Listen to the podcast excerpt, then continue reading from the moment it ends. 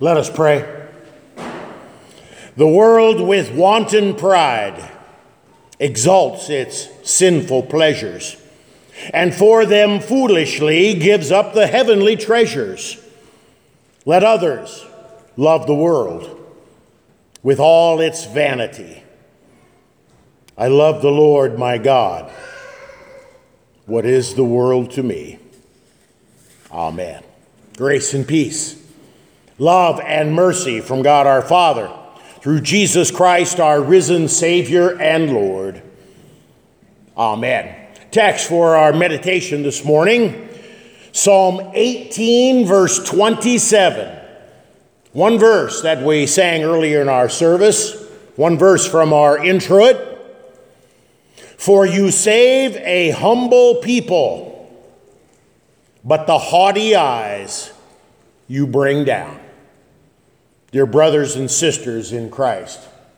You probably have heard the phrase, the seven deadly sins. It's not a biblical phrase, but it's a phrase that has been very prominent in the Christian church since the early fourth century. That's a long time.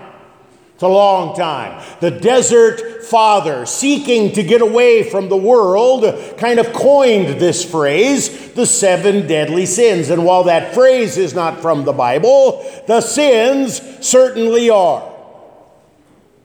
It was born from a desire to love virtue rather than vice, good rather than evil. And so these seven biblical sins were highlighted, they were marked, they were preached against. Vice was to be avoided. Virtue, virtue that comes from the Lord, was to be exalted. The seven deadly sins have been prominent in art and literature for 1,500 years. Talk to someone under the age of 20, and they probably know about the Japanese animated series called The Seven Deadly Sins. Immensely popular worldwide. Number one on the list of seven deadly sins, no matter how they are portrayed, is always the same pride. Pride. Pride, greed, wrath, envy, lust, gluttony, sloth, certainly all of these things are highlighted as sin and condemned in God's Word. The Latin word for pride is superbia. I am the most superb thing in the world. Hence, my pride. Pride is generally associated with corruption, but not corruption of the heart as much as corruption of the mind. Now, unless you've been living in a cave as a hermit for the last couple of weeks, we've been hearing a lot about pride lately, haven't we? Of course we have. And it's nothing new. It's been going on for a long time. I remember the first Pride celebration, it was really a parade that I was exposed to, was almost 40 years ago. There's another name for pride, another name that we don't really use much anymore. It's kind of fallen out of use. It's hubris. It's like pride on steroids. And in many respects, that's what June has turned into. the month of hubris. God's word for today talks about a prideful heart. And again, uses a word that is not very common in our vocabulary. For you save a humble people, but the haughty eyes you bring down. Haughty eyes are prideful eyes. Haughty eyes look at self. Me, myself, and I. And we are so consumed with self that we don't notice anyone or anything else. And so now, growing ever so steadily for the last 20 or 30 or 40 years, this uh, obsession, especially during the month of June with pride, is all around us. You can't avoid it, even if you would want to. Basically, what has happened is a small but very powerful minority has taken over. And it's making a prideful announcement to the whole world. And that announcement is we are out and we are proud and we don't care what you think about it. That's what this month has turned into. And it sells pretty well in our society. Our society that has been changing over the last 20 or 30 or 40 years. A society where Personal feelings dictate reality. A society where personal offenses rewrites history. A society where personal desires define your identity. And there is a great contempt in our society for anybody who disagrees. Just try it sometime. You will be highlighted, marginalized, and canceled.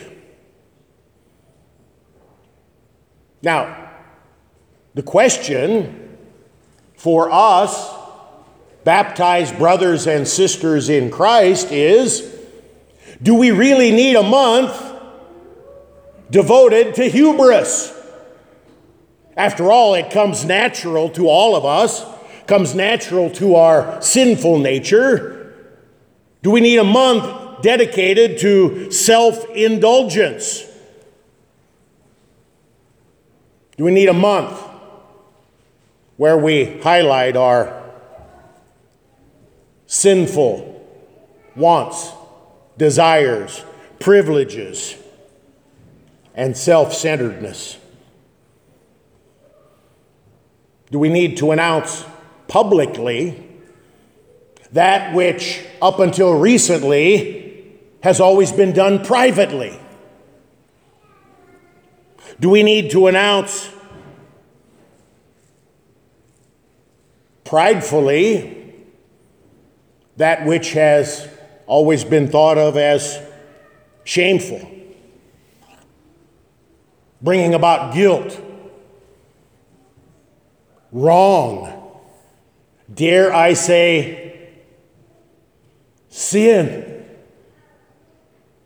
You see, that's the word we can't use anymore. That's the word that has been canceled. No one can say this is vice and this is virtue. No one can say this is right, this is wrong. No one can say God's word condemns this thought, this word, this deed because it is sin. Sin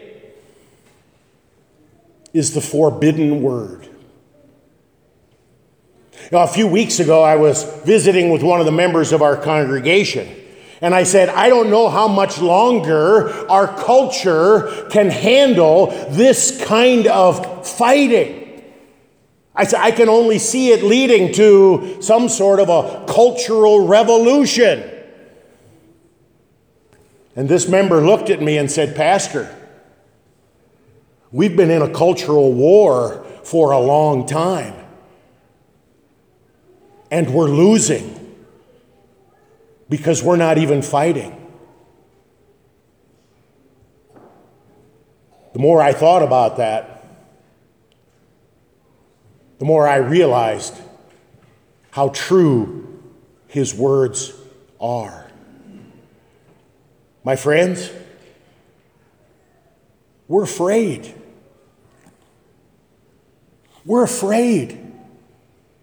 Pastors are afraid to confront sin.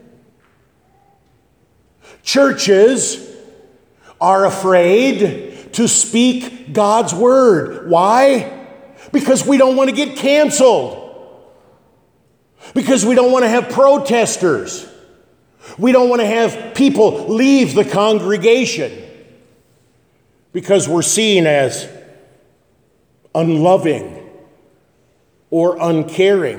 When the most unloving and uncaring thing that we can do is to keep silent and let someone, because of their obsession with their sin, ride the slippery slope to hell.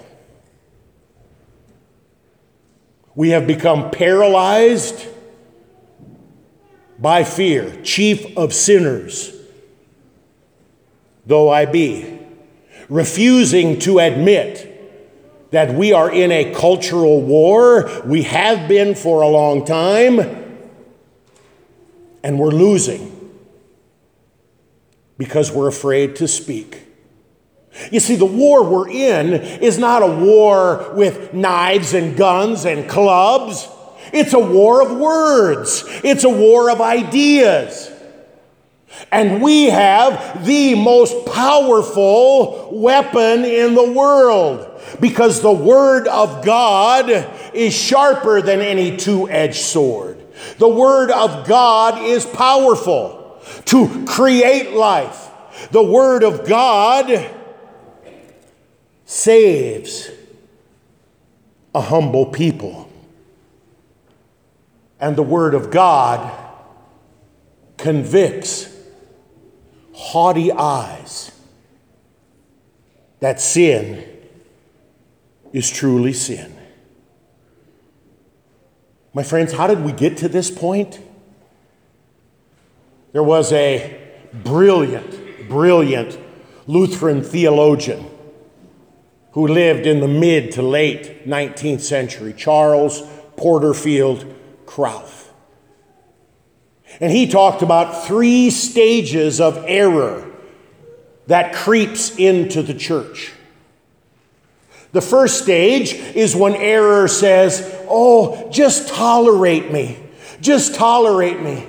I'm small. I'm insignificant. I don't want much. I just want to be tolerated. And that toleration sounds so good. And so error gets a foot in the door. And then the second step is equality. You know, I used to be small, but now I've grown. All we want is equal footing, equal footing for, for what we believe. And it sounds so good equality. And so truth and error are given equal status. But that equality doesn't last long because the third step is superiority. Error finally says, We are the truth. We are in control. You must bow to us. And as you look back over time, as you look back over every error that has crept into the church, it has come the same way. Tolerance, equality, superiority. It was 20 years ago when that same member here in this congregation who schooled me with regard to the cultural war we are in said, Pastor, there's a fourth stage. There's a fourth stage to error. He was right then, and he's right now. The fourth stage to error is celebration. If you don't celebrate the error, then you are the ones that should be canceled. And that's where we are right now. So, my friends, what do we do? Do we sit back like I've been doing, like many of you have been doing, and just take it because you're afraid of, of being singled out, criticized, canceled?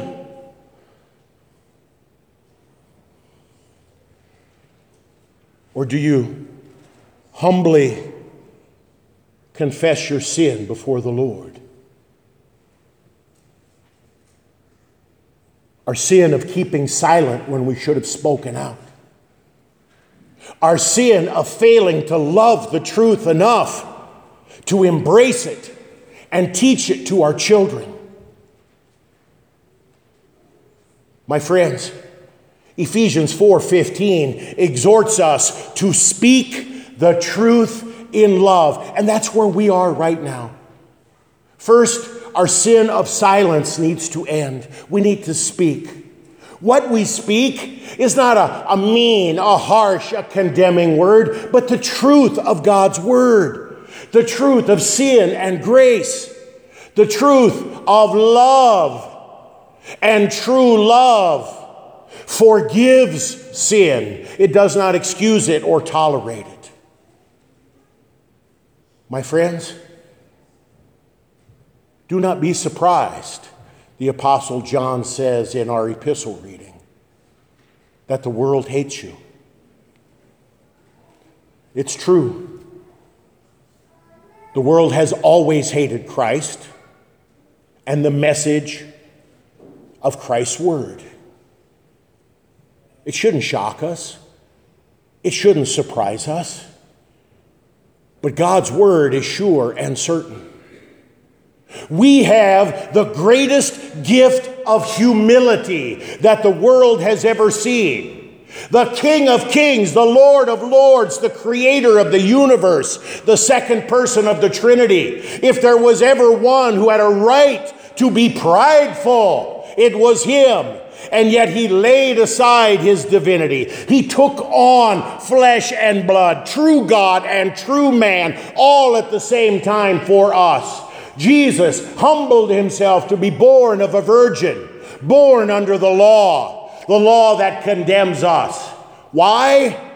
To save us from our sin, to save us from eternal destruction. Jesus has taken every sin, the seven deadly sins and more, onto himself and into himself as he bled and died on Calvary's cross. For all of our sins of silence and for all of our sins of pride and hubris, Jesus Christ crucified and risen. There is life in His name and in only His name. That is what we celebrate, not only during the month of June, but every day that the Lord God gives us. And now, as the church, speaking the truth in love, we hear Jesus' words, his great commission from the Gospel of Luke. Jesus says, These are my words that I spoke to you while I was still with you that everything written about me in the law of Moses and the prophets and the Psalms must be fulfilled. Then he opened their minds to understand the scriptures and said to them, Thus it is written, that the Christ should suffer and on the third day rise from the dead, and that repentance and forgiveness of sins should be proclaimed in his name to all nations, beginning from Jerusalem. My friends, law and gospel, repentance and forgiveness, sin and grace. That's God's message for you and through us. That is God's message, His life giving and life changing message for the entire world. May God grant us the courage not only to believe it, but to speak it. Amen. Now may the peace of God, which far surpasses all understanding, keep our hearts our minds, our lives, our words in Christ Jesus our Lord. Amen.